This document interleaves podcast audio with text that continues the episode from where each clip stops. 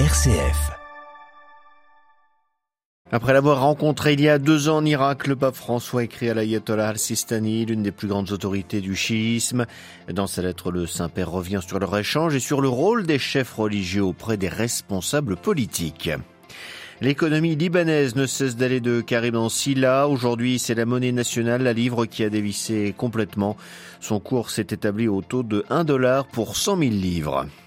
La Suède se fait l'idée qu'elle n'intégrera pas tout de suite l'OTAN comme espéré, en cause toujours les conditions posées par la Turquie.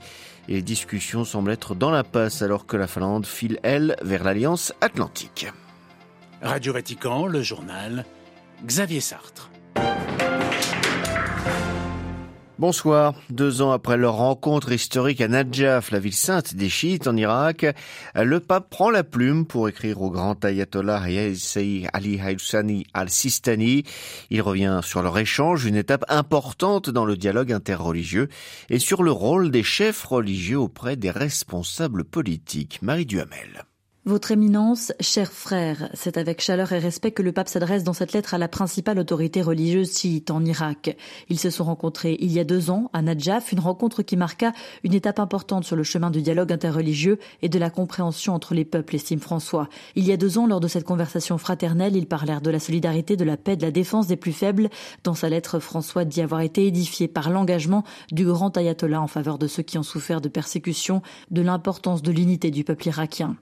Pour le pape, la collaboration et l'amitié entre croyants de différentes religions sont indispensables pour cultiver l'estime mutuelle, certes, mais surtout la concorde qui contribue au bien de l'humanité.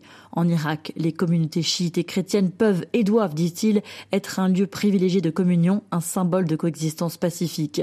Et parce qu'ils sont tous deux convaincus que le respect de la dignité et des droits de chacun, de chaque communauté, est une source de sérénité personnelle et sociale, d'harmonie entre les peuples, dès lors, il incombe aux chefs religieux d'encourager les responsables de la société civile à œuvrer à l'affirmation d'une culture fondée sur la justice et la paix en promouvant des actions politiques qui protègent les droits fondamentaux de chaque personne.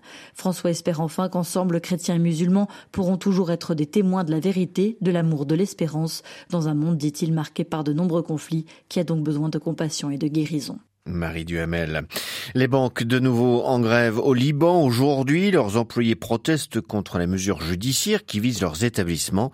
Conséquence, la livre libanaise, la devise nationale décrochée sur le marché au change, elle a atteint son plus bas avec 100 000 livres pour obtenir un dollar. À Beyrouth, les précisions de Paul Khalife.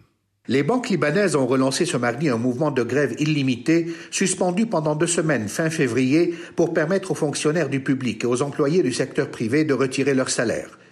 Les établissements bancaires entendent protester contre des mesures judiciaires prises à leur encontre par une juge anticorruption.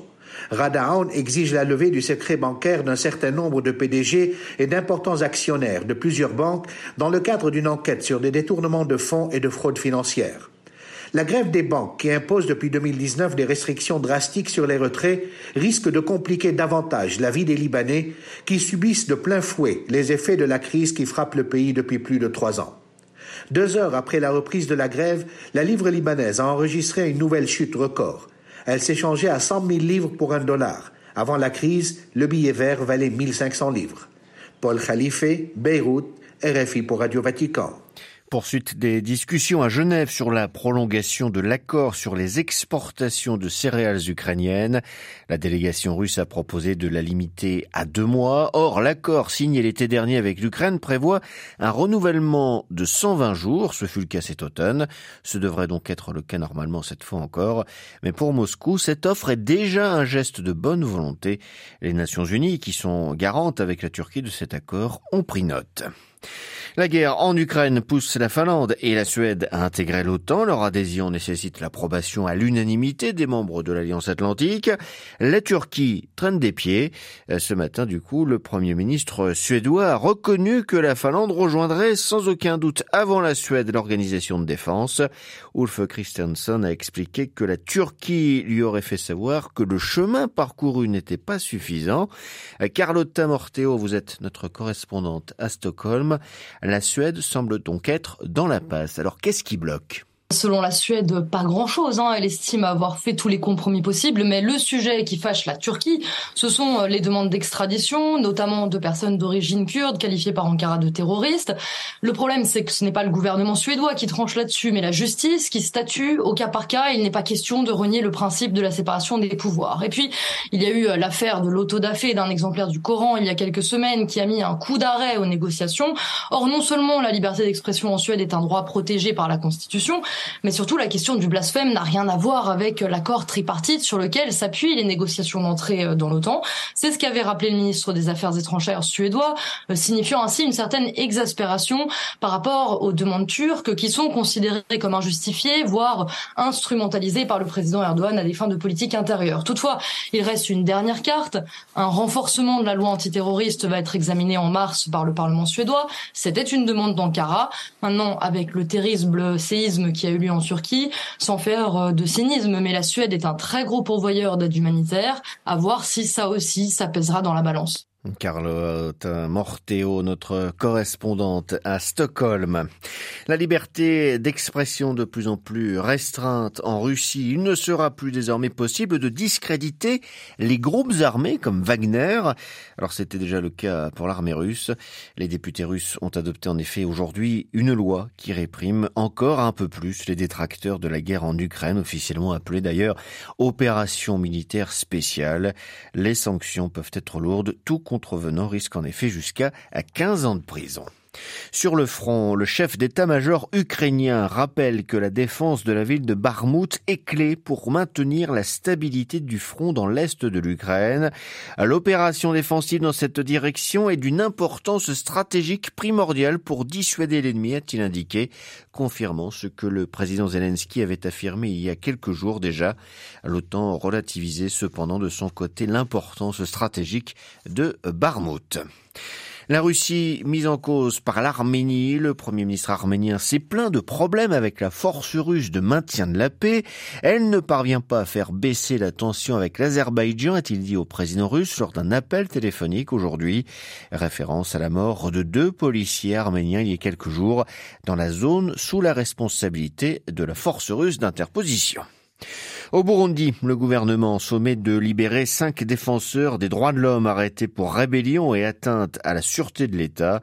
Plusieurs organisations de défense des droits de l'homme ont appelé également les autorités à cesser d'intimider la société civile. À Bujumbura, les détails de Léonce Bitario.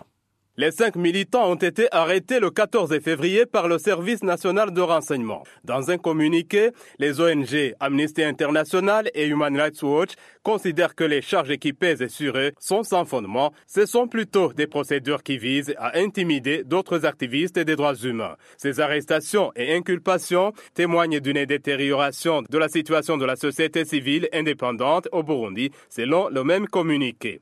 Quatre militants, parmi lesquels Sonia Nikumasabo, présidente de l'Association des femmes et juristes du Burundi et ancienne vice-présidente de la Commission nationale indépendante des droits de l'homme, ont été arrêtés à l'aéroport international de Bujumbura. Ils s'apprêtaient à prendre un avion pour l'Ouganda. Le cinquième de son côté été interpellé en Gozi au nord. Les accusations ne semblent s'appuyer que sur leur lien avec une organisation internationale et le financement qu'ils ont reçu de sa part, notent les ONG, sans plus de précision. Le ministre en charge de la sécurité, Martin Niteletse, avait affirmé qu'il y a un risque de financement du terrorisme à travers ces fonds-là. Mais le financement n'est pas un crime selon des organisations des droits de l'homme et au niveau local et en international. Léon Sebitariho, Bujumbura, Radio Vatican. Nouvel attentat suicide des Shebab en Somalie. Cinq personnes ont perdu la vie, ont été blessées, dont un gouverneur, dans cette attaque perpétrée dans le sud-ouest du pays, à Bardera, à 450 km au sud de Mogadiscio. Les djihadistes ont lancé un véhicule chargé d'explosifs contre une maison d'hôte où séjournaient des responsables gouvernementaux. Le bilan du cyclone Freddy ne cesse d'augmenter. Les derniers chiffres évoquent la mort d'au moins 190 personnes au Malawi. L'ouragan a touché pour la seconde fois, ce qui est inédit, le territoire du Mozambique et du Malawi. Il y aurait également des dégâts structurels au sein de villes importantes dans ce dernier pays. Voilà, c'est la fin de cette édition. Prochain retour de l'actualité en langue française, ce sera demain matin, 8h30 heure de Rome. D'ici là, n'oubliez pas notre site internet www.vaticannews.va. Excellente soirée à toutes et à tous.